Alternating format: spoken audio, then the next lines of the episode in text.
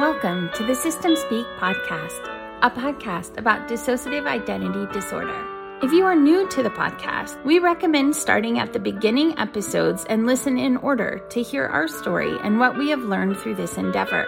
Current episodes may be more applicable to longtime listeners and are likely to contain more advanced topics, emotional or other triggering content, and or reference earlier episodes that provide more context to what we are currently learning and experiencing. As always, please care for yourself during and after listening to the podcast. Thank you.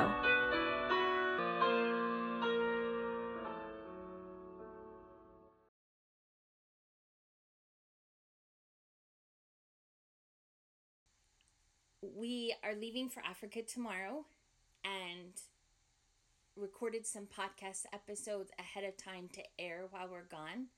And one of them that we recorded was an email from you that Sasha read and talked about on the podcast and also I don't even know how to respond to what she did. okay. But anyway, we wanted to contact you because you had such a unique perspective and it, your email was so fascinating. And so I thank you for coming on the podcast and talking to us all the way from Germany. Okay, so we live in Germany um, our bodies in the mid 30s. We studied psychology from 2008 to 2014, and we started our training in psychotherapy in 2015. Uh, so you have to know that training uh, in psychotherapy is mandatory in Germany if you want to get licensed as a psychological psychotherapist. That's a legal term. Um, and if you want to offer insurance covered therapy, uh, you really have to get that training because there's such a sharp line in Germany between counseling and psychotherapy. There are like two completely different approaches. Um, and if you want to get um, training in psychotherapy, you have to have a master's degree in psychology. And then on top of it, you have to do your training. Will take between three and five years. And you can choose between four different approaches, uh, which are psychoanalysis, depth psychology, CBT, and systemic therapy. Uh, when we had to decide which one to take, we uh, just went with CBT because it's the most affordable uh, strain of psychotherapy in Germany. So yeah, we just settled on that. Uh, we weren't too fond of it from the beginning, so we also, in addition, started our training um, in the enactive approach by Ellert Nijenhuis. Yeah, and we are like on our way becoming licensed and in addition becoming uh, officially trained in uh, the approach of Ellert Nijenhuis. Uh, in, uh, um, in our private life, we are um, relationship anarchist. So at the moment, we are in like two relationships, and we share our flat with two rescue dogs. Yeah. Oh, so sweet. Uh, Ellert Nijenhuis is the name that Sasha butchers and then just takes off yeah. with in the podcast.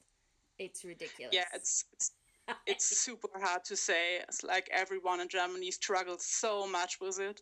And luckily, our best friend, she studied psychology in the Netherlands. Um, so she is familiar with Dutch and she really taught us how to say it correctly. So it's a Dutch name. And now yeah. you have taught all of us to say it correctly. Thank you. You're welcome. Tell me what is the distinction you talked about between counseling and psychotherapy in Germany? Yeah, okay. Um, counseling isn't covered by any insurance whatsoever.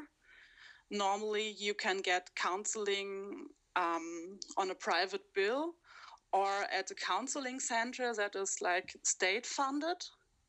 But if you want to get uh, psychotherapy, which is like a medical or more medical approach, uh, you will have to go to a licensed uh, psychotherapist. And there was were some legal changes in the mid 90s.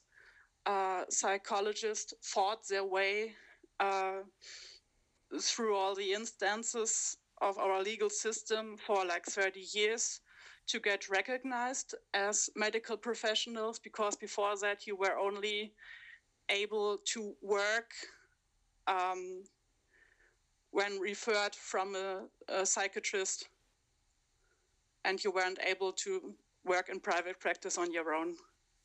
Oh, wow. Yeah. So it's a really unique situation.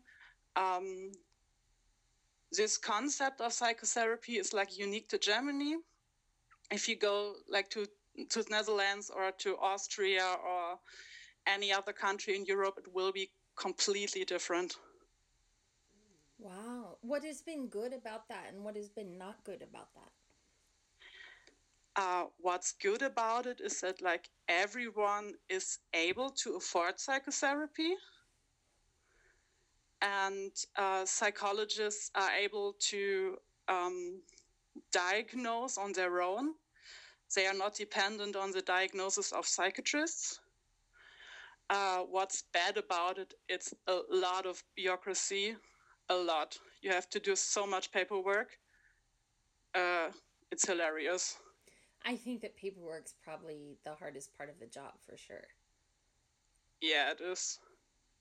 Like if you want to start a long-term therapy with someone, uh, you'll have to write a um, uh, a super detailed letter that is proven by the insurance company, where you lay out all your uh, all the, the symptoms you um, discovered, and you have to lay out the complete uh, plan uh, what you're doing in your therapy, and it's it's ridiculous. Oh my goodness! What is your story of getting diagnosed? Yeah, it was a struggle. It really was.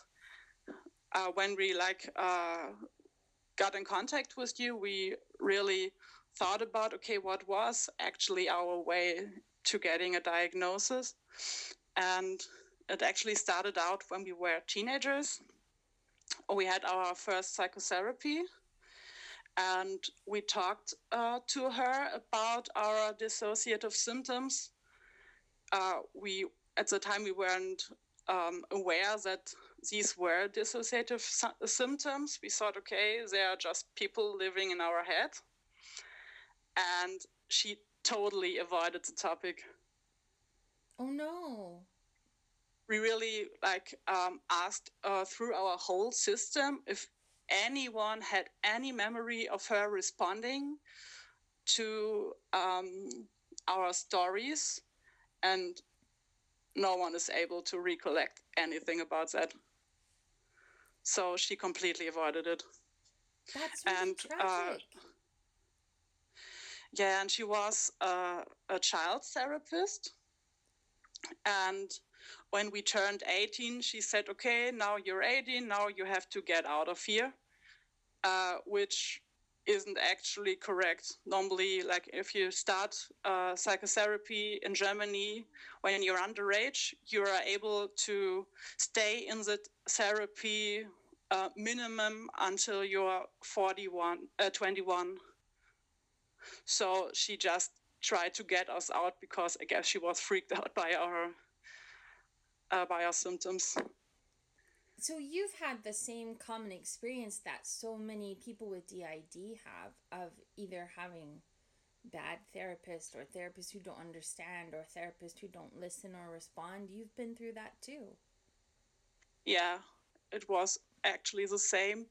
And when we like first discovered that there was something like dissociation or DID, we found a book on DID at the public library and read it when we were like 17 maybe we thought okay this has to be like uh,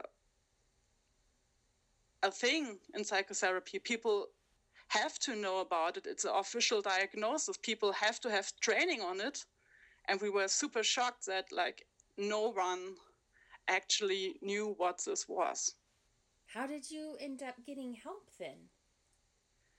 Uh, when we like moved to another city for our um, bachelor's training, uh, we ended up at a women's counseling center that was specialized in sexual violence. And they offered a group therapy actually for OSDD. Wow. It was uh, we were super lucky that they offered this group therapy to us, and that like they uh, took our stories for granted, and they said, "Okay, you maybe have this, and you can come to our group therapy." and they also they referred us to the medical school of Hanover. They have like a research group on dissociative disorders. There we completed the SCID D interview. How long did that take? Actually, for us, it only took 90 minutes, which is like the, the, the minimum. You know, I went there as like as host, and no one else showed up so we went through it super smoothly. And so we ended up with like only uh, a diagnosis of complex PTSD and depersonalization disorder. And they said, no, you don't have any DID. Go away. Oh no. Yeah. This like led into a massive crisis for us. So, in a way, as a system, one of those times where one part is trying to function and get you through something as a system, but it backfires yeah. because they needed others to present. Yeah, correctly.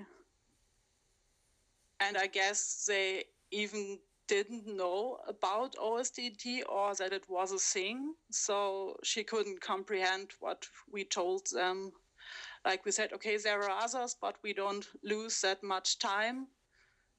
So they maybe thought, okay, they make it up. It's like it's borderline personality disorder or something like that. Oh no, that's not the same at all. Yeah. It isn't, but that's what they came up with. Like they wrote, okay, it's complex PTSD, uh, and like some traits of borderline. So what happened next? Uh, we um, because of that crisis, we went to a psychiatric um, hospital for some time, for six weeks. And uh, there we actually received a DID diagnosis because we really, uh, really helped getting this diagnosis. You know, we knew which buttons to press to get this diagnosis because we uh, were in bad need of therapy to getting any sort of inner inner communication installed. So we thought, okay, only if we like present them as the uh, typical DID case, we will get that help. So, what? working together as a system, you were able to present enough to be able to get a diagnosis. Yeah, it wasn't that hard we just told them, yeah, there are people living in our head and we're losing time and there are children and they have toys in the outside world, stuff like that. And they were all like, yeah, check mark, check mark, check mark. So they were people who understood already then? Kind of, yeah. They gave us the right diagnosis, but actually not the right treatment. So it didn't work out too well. So even then, they only got part of it right. You finally got the diagnosis, but not treatment. Yeah. Wow. So then what happened? okay, so after that, uh, we tried uh, two different uh, therapists, and uh, we had to quit um, like the latter uh, because of our master's uh, program starting. We moved to another city, so we had to quit. Um, and then we like took time off from therapy for let me think um, seven years actually we did that after graduate school too yeah sometimes it's not the right time to dive into your past mm. yeah so we like uh, stayed off the medical uh, system at all Um, and we only restarted psychotherapy last year with our current therapist. Uh, he actually is uh, one of our supervisors. Yeah, and he also got trained by Ellert Nijenhuis. So, yeah, we started off with him. How do you feel that that's working compared to what you've been through? Like, it sounds like you've gotten one piece at a time the wrong therapist, and then the right hospital and diagnosis, but the wrong treatment, and then now finally some treatment. Actually, we think it's like um, our achievement because we worked so hard into um, getting to know everything about dissociation so that we really could uh, make the right uh, decisions. Wow. So we really, really checked um, if he was like the right therapist for us, if he knew the uh, relevant things about DID. So you empowered yourself that way. Yeah, we became like experts on DID over the years. And well, and not just experts, but then even took something where you were sort of being swept along in the current and kind of became proactive about it. You you you were able to intervene in your own behalf and say, "This is what we need. Are are you a good match to actually help me?" Because you knew so much. So you you became yeah. an expert, but you also used that knowledge well. Yeah, we actually um, also use this knowledge on ourselves. So like self treat our um, our system and we can like do a lot between sessions because you know we all have we have the right tools available for us that's powerful. So you've you've done a yeah. lot of your own work. Yeah. Uh, we just we had this like this this um, this key problem that we couldn't get any inner communication going.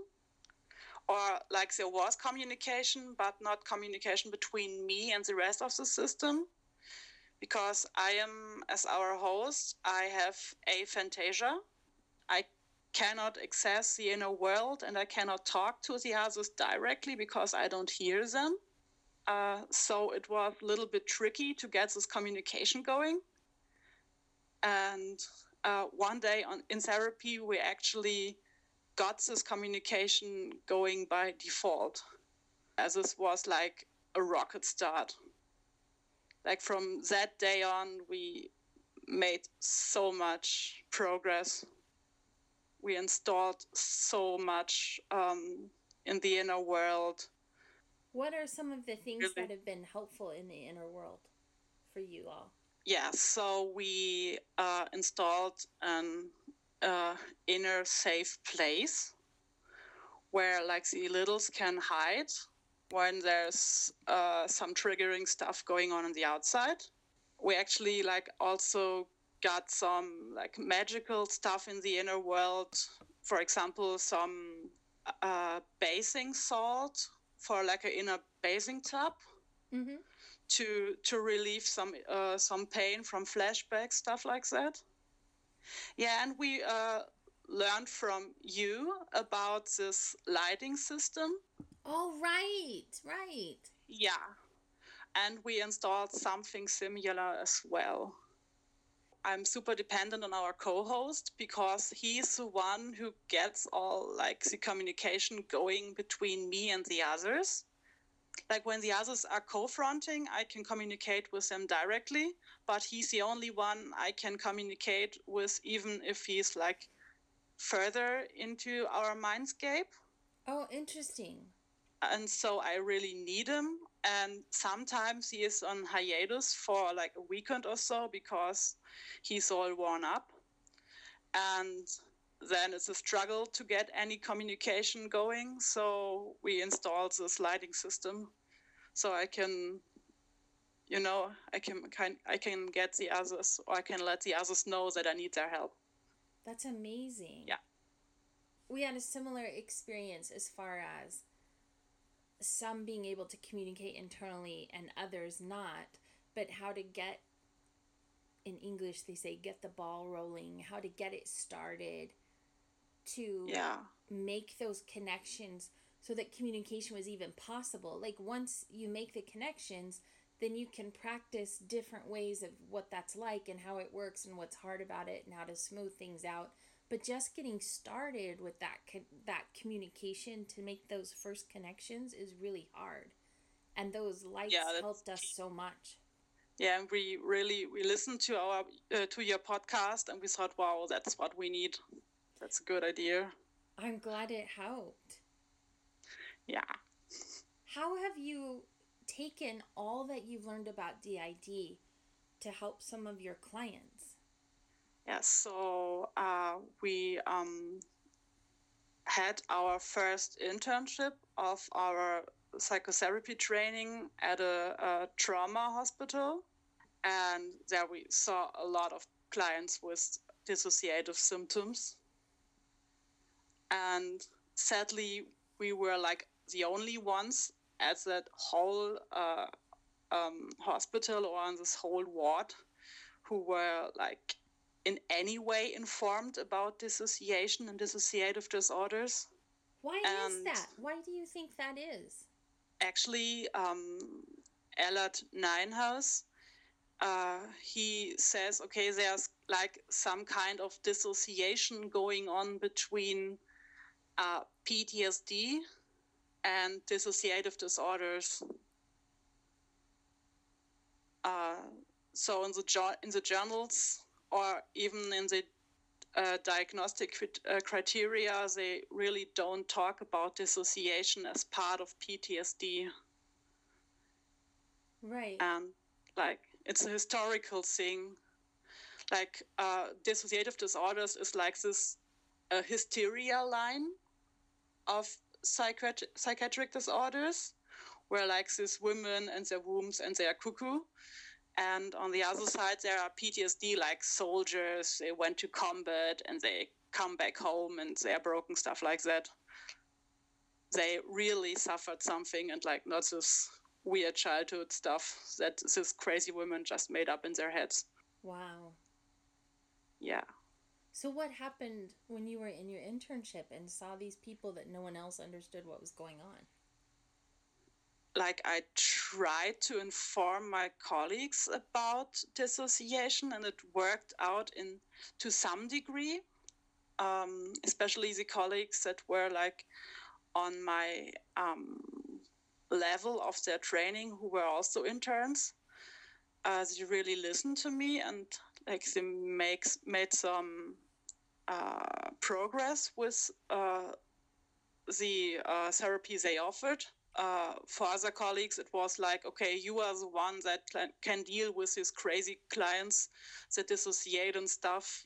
So a lot of clients were actually referred to me because they were like dissoci- uh, so dissociative. No else, so no one else yeah. wanted to deal with them, so they sent them to you. Yeah, basically. Wow. Was that difficult when it was one of your own issues? Maybe it's due to my aphantasia, but it's super easy for me to deal like with complex trauma and also uh, with um, DID cases. No, it's super easy for me to navigate in their inside world without getting stuck in there myself. Oh, fascinating. Fascinating. How does that work? For me, it's super easy to get creative about um, interventions for uh, for DID clients. Like, okay, there's this problem that there's no communication going, and they like locked away one of their alters because they're afraid of her. And then I think, okay, what should we do? And then I think, okay, maybe we should uh, install a telephone so they can like get in contact with her without like facing her directly and then we get this communication via telephone going you know and then like we can progress from that. And that's that is some stuff that um, like normal therapists who are not familiar with DID they wouldn't even think about it. They would like teach some skills or stuff like that to get down some anger or so. Right. yeah. So they would just the other therapist would just sort of keep putting band-aids on the symptoms rather than helping the system work together. Yeah, right. Because you know they don't like think in this inner landscapes. They don't have like this um, mm, 3D model of dissociative sy- uh, symptoms or dissociative systems. For them, it's like just symptoms. It's a list where you can check mark, but it's not like a whole structure and it's not like meaningful to them that is um, what I um, learned from Ellert Nijenhuis that like every symptom is meaningful. that every symptom is a solution to a problem that occurred in the like past, and that is uh, that became dysfunctional over time. But it's not just a symptom; it's always a solution for something. That's a powerful thing that you've just said. Every symptom is a solution. That came from Nijenhuis yeah, it's not like uh, uh, you cannot root it to him, but like this is his um, his worldview or his like uh, his view he has of humans or human minds. Yeah. So every symptom was meaningful and had purpose in the beginning, and then yeah. over time becomes dysfunctional. Like when, like in yeah. a now time is safe kind of way, like in the current context, where the body is, that symptom is now out of context because it belongs in the right, past. Yeah. Yeah. Oh wow. And, That's yeah, powerful. Because he says, and I guess it's it's basically true, that um, dissociation is always like multiple eyes, even like in PTSD. There is like uh, minimum two uh, separate eyes. Um, you can like communicate with like the symptoms in qu- uh, quotation marks directly.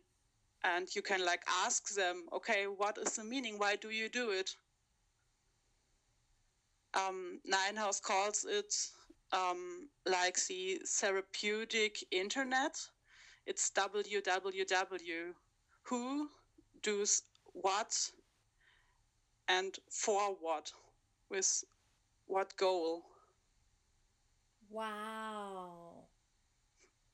That the thing i love about that is not just identifying like what the actual need is but also how validating it is of where it came from in the beginning and why it was needed then. Yeah it is. Not just stop and, acting out because you shouldn't be acting yeah. like this. That's really powerful. And, and I guess a lot of therapists struggle with like destructive or bad or acting out alters because they treat them as bad or acting out them behave in that way because they view them that way. So they live up to it. Yeah. How would you work with a destructive altar or an altar that was struggling in that way? Normally, I do this intervention. It is called multi speak in the uh, approach of Ellert Nijenhuis, where you get like a inner conference room going, and then you start the communication between the alters. Uh, for example, there's this altar that is constantly self harming Mm-hmm. And then you ask, like that alter, kind of in, fr- in front of the others, okay, so why do you do it? What is the purpose of hurting yourself? And then they will come up with an answer to it. And then you will say, okay, so it's necessary that you do it. And they will say, yeah, it's necessary. And you say, okay, but I guess you don't like it that much. They mostly, most of the time, they are like, yeah, I have to do it, but I don't like it because the others, they will avoid me because of my actions.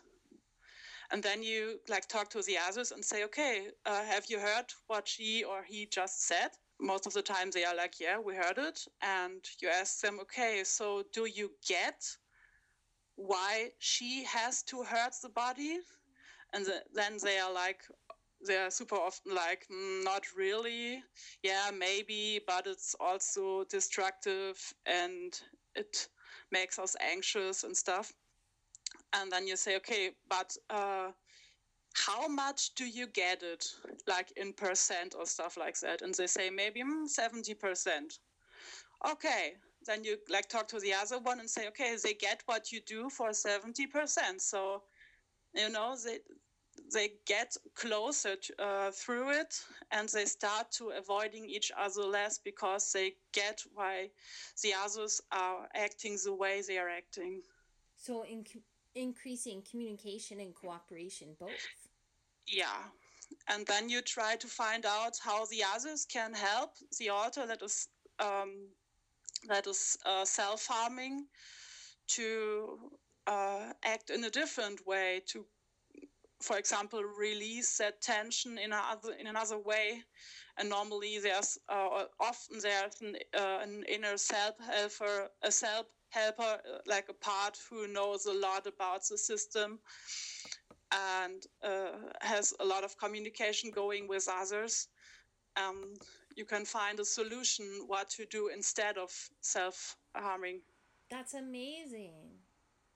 Because it yeah, doesn't it just stop the behavior that's hurting the body that they share it's also empowering the ones who are hurting to get help but also recognizing yeah. the one that's hurting the body as one of the ones who also needs help. Yeah. And to um, really state that they all share the same goal and the same go- and the same goal or the goal is surviving. Even alters who try to kill like the whole person or the body or themselves or whatever they kind of try to survive. They kind they try to get away from the pain. And it's mostly not about killing yourself but to make the pain stop. Wow. so it's like a weird idea of like surviving well and there's so often this attempt to build congruence and so when you can't when the inside and the outside don't feel the same or others don't recognize what you're feeling, doing things or acting out what you're feeling and experiencing so that others do too. And hurting the body is one way of doing that. Yeah. So when you're able to talk and communicate and cooperate with and understand each other more, then that congruence builds up and is more consistent. So the yeah. need to act it out is much less. Yeah. And normally like humans work in that way. They have they have an urgent need uh, that really needs to be fulfilled and they try something to get it fulfilled and they are like not seen or, their needs are not met and then they like do more of the same behavior they do not switch like strategies, but they do more of it. So if an alter is self uh, self harming and is not seen by the others but locked away inside, it will self harm more. Yes. Because that's their way of communication. It's their language. So almost like the more isolated they are, the louder they have to be. Yeah and especially child alters they all they often don't have words or cannot like uh, elaborately talk about things but they like have to act out so they show some like they show some some a physical behavior some motor action that's really powerful yeah you are helping so many people but it's also a slippery road uh. I'm just thinking oh. with you in just one place there, how many people that you're helping, and over time, and how many people there are all around that need people like you. Yeah, really try to improve like the um, knowledge on dissociation with the therapists you know i'm friends with i'm working together, being in intervision with them, because it's super important. Like OSDD, I guess, is or OSDD is the most common disso- dissociative disorder. And I kind of believe it's like the most common psychiatric disorder as well. That's and it's amazing. overseen so many times. That's amazing.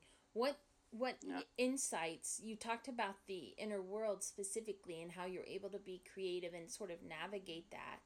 What other insights do you bring being a survivor yourself?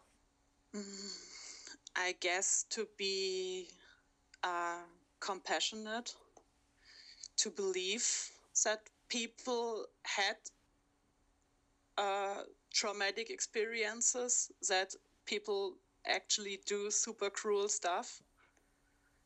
That only because like a traumatic story is bizarre, it doesn't mean it's not real.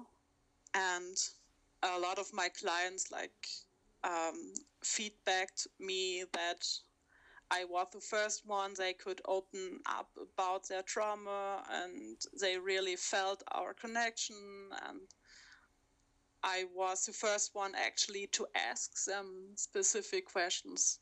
Because you know some day in the past they talked to a psychiatrist and said yeah I hear voices and then they got locked away or stuff like that. So they never brought it up again and I directly asked them, Do you hear voices? And I said, Okay, um, I just want to ask you this question because it's super common to hear voices and it's not about being crazy, it's just like a normal human experience. And sometimes I also said to them, Okay, I can I asked you this question and you were able to talk with me about it without fearing any consequences, but please, please be super careful in the future uh, with whom you share that information. Don't open up about uh, about it to every psychiatrist because a lot of them will not handle it well. So teaching them some boundaries, even. Yeah, like well, it's teaching people to like navigate relationships, to like see red flags and to find uh, good therapeutic relationships. What do you think makes it harder to help other survivors when you are one yourself? Mm, actually, it's not the clients, it's always the superiors. Oh, interesting. Yeah.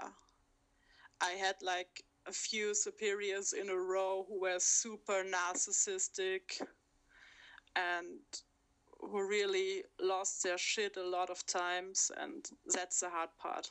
Was it their response to you, or was it the trigger in how they behaved? Uh, I guess it's their general behavior because they really struggle with their responsibilities. But for us, um, every kind of anger or aggression is super triggering. So it's always hard to navigate it. How did you find the supervisor that you're comfortable with now? Actually, he uh, teaches at uh, the institute we are getting trained at. And he talked about, okay, uh, I'm in training with Ellert Nijenhuis and I'm super fond of that approach. And it clicked. We just said, okay, yeah, that's a that's the right one. That's amazing. Yeah. So, are you out as someone with DID or not? Uh, kind of. So we always super suspicious uh, if we will get called out or something like that because you are not able to like complete your your psychotherapy training and get licensed if you like suffer from a mental disorder right so um, like our closest friends know about um, our OSDD and um, also some colleagues we are close with know about it to some degree, but we try not to be too open about it because it's always a little bit dangerous. You that, never know where this information will spread. That's been our story as well, in that people have this community movement at time for people to fight stigma by coming out. And while I appreciate the people who are available and have the courage to do that, I don't know that it applies to everyone. And for yeah. us, it's in the same sort of category that we would lose our jobs likely. It's very likely we would lose our jobs if we were entirely outed. And that's a scary thing when we're providing for others not just ourselves and so oh yeah. I agree with you. That's a hard thing. I think it's an unfortunate thing and i think it's a bias that our own profession has against the people it's helping it's a reality yeah. What else? Is there anything else that you want to share about dissociative disorders or your experience with them? Maybe like dive into OSDD because I feel that there's so much much misinformation about OSDD going around and also a lack of information. Yes, tell me please. Yeah, so like because we are trained by by Ellert, uh, we like follow his approach to a certain degree that says like OSDD is minor DID. Like it's like DID, but to a less degree. Yeah. And um, as I, if I got it right, like in your system, there are multiple parts that um, take on with daily life. Yes. Like you share different roles in your system for daily life. Right.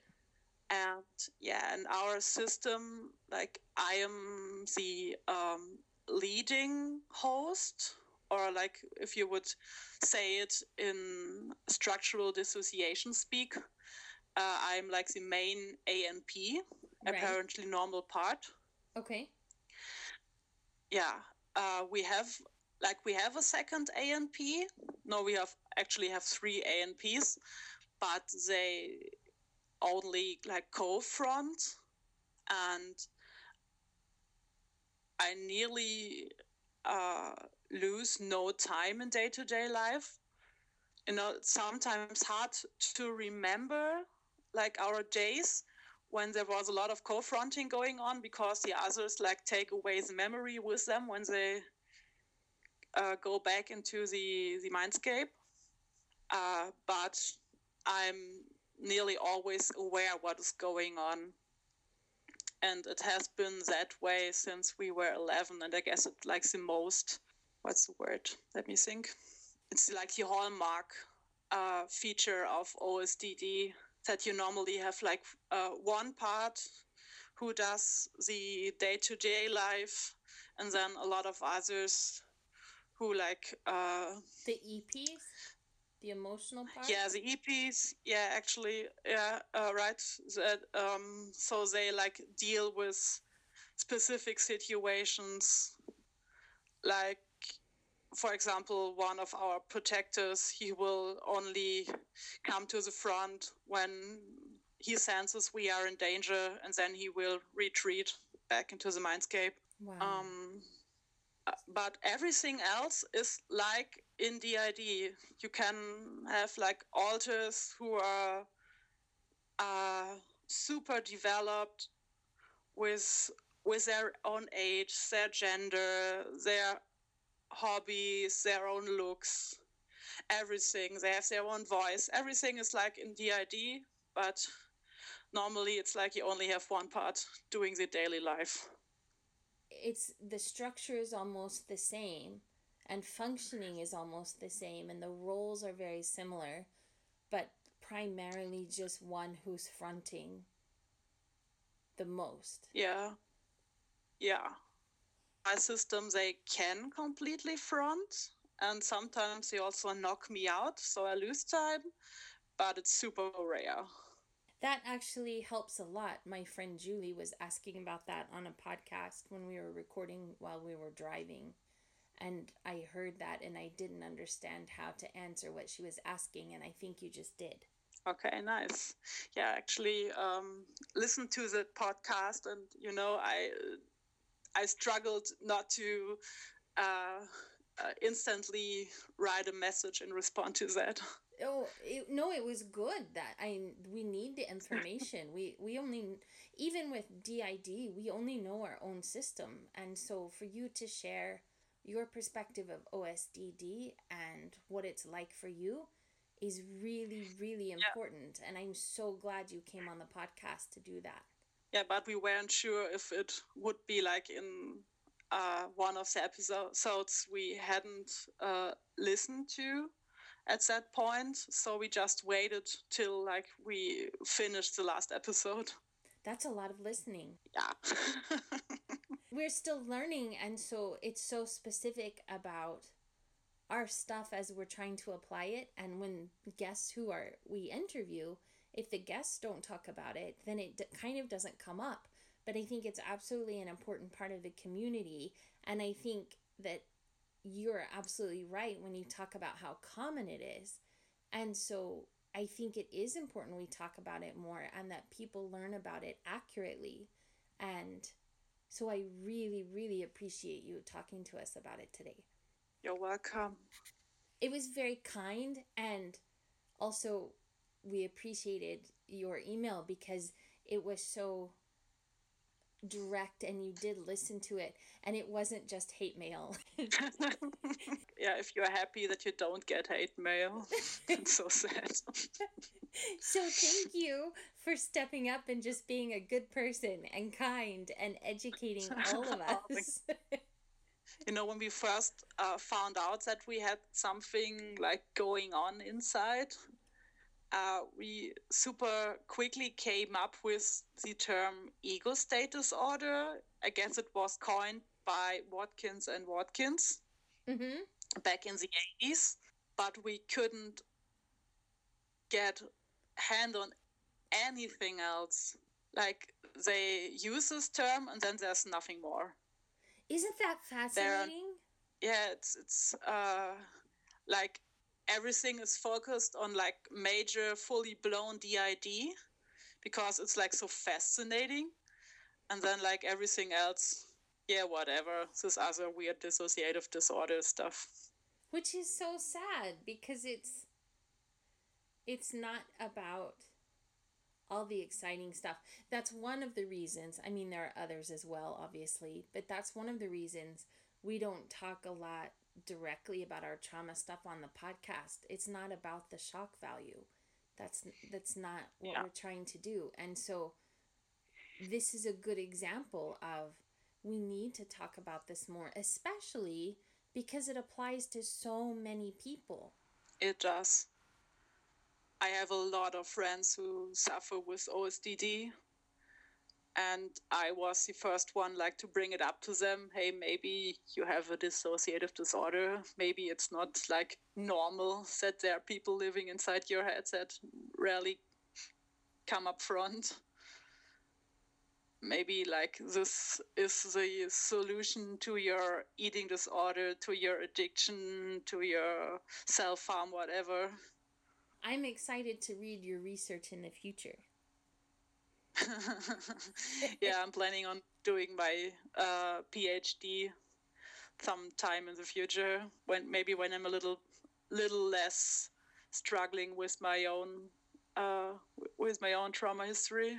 Right. You have such a unique perspective and such a clear picture of what's happening inside, whether that's inside yourself or inside others. And I think it's really making a difference. And what you had to say today was very important. Thank you. You're welcome. You know, Colin Ross, the guy you interviewed like uh, years ago, he um, uh, he's super proud of himself that he um, diagnosed. I'm sorry, keep going uh, that, that he diagnosed his first DID case back in his uh, residence, I guess. Right. He speaks about it in his um, autobiography. Yes. and actually we like diagnosed our first DID when we were 19 because we had a girlfriend and she was losing time and we were like yeah that's DID there you go yeah congratulations take this solid cross yes. you you set a new record. Woohoo. that's funny. Wow. But we were super puzzled, puzzled by it because you know we were like going through the world with not being health professionals at this time at all. And like all around us we were like we were seeing did cases popping up. But no one recognized them it's a hard thing to watch isn't it? Yeah it's super hard. Well it's it's hard to watch the people struggle and it's hard to not be able to help all of them. Yeah, it is. I see, like um, in my uh, internship, we had like this uh, this counseling session two times a week where you could just come up and ask if you are su- if you are likely suffering from PTSD or not. Oh wow and i saw so much um, osdd and so much did and i knew that people would never get any help because i cannot like offer treatment to all of them.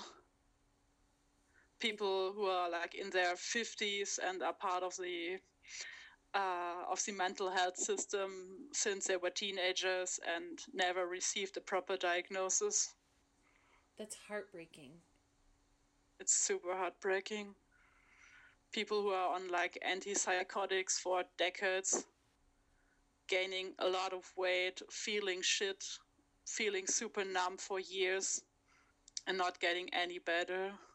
Mm.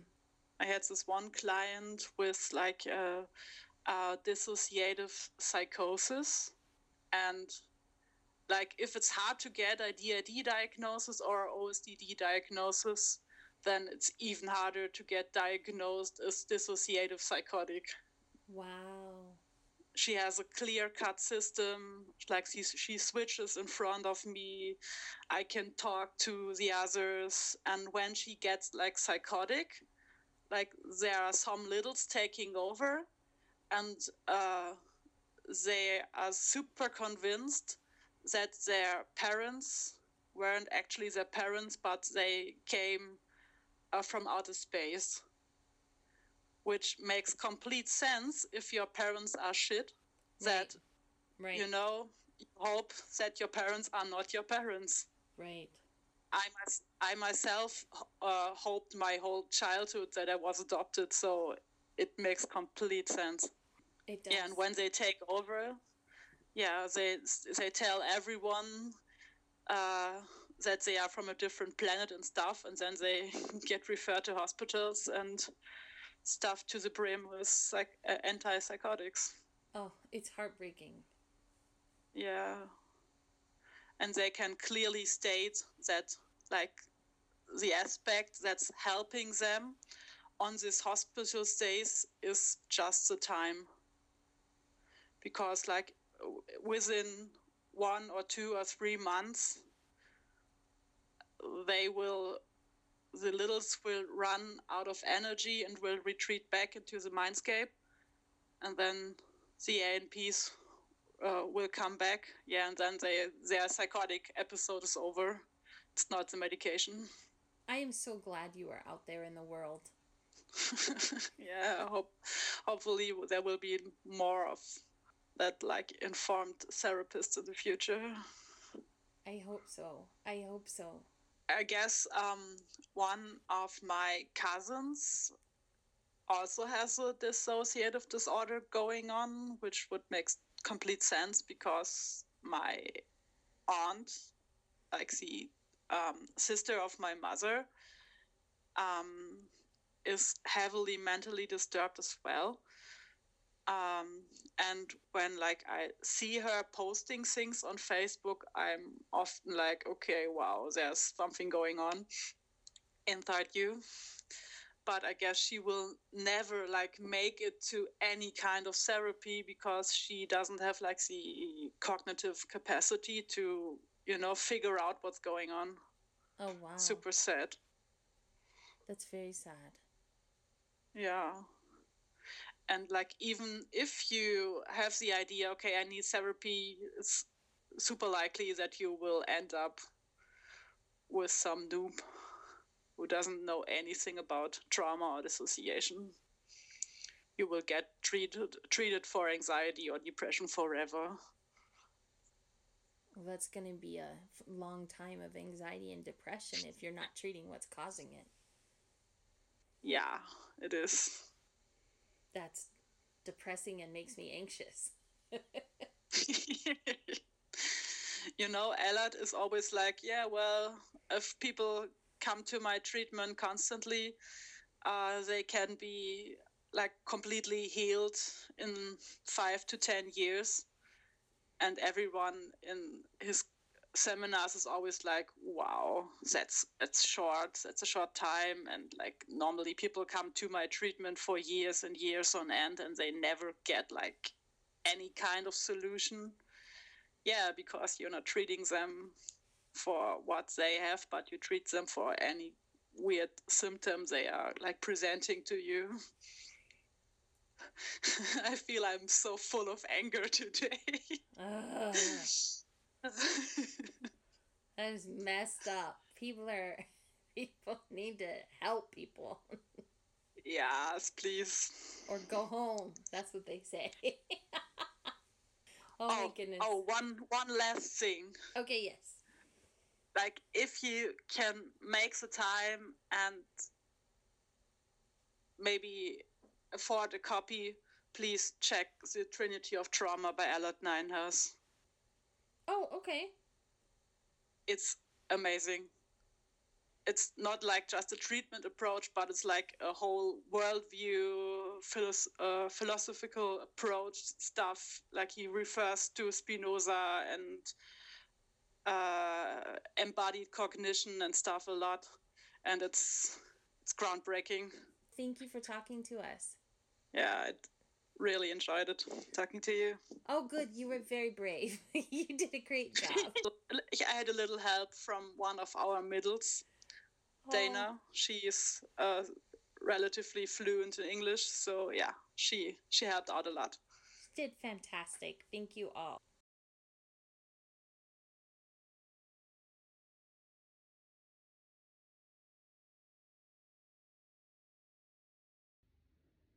Thank you for listening. Your support of the podcast, the workbooks, and the community means so much to us as we try to create something together that's never been done before. Not like this.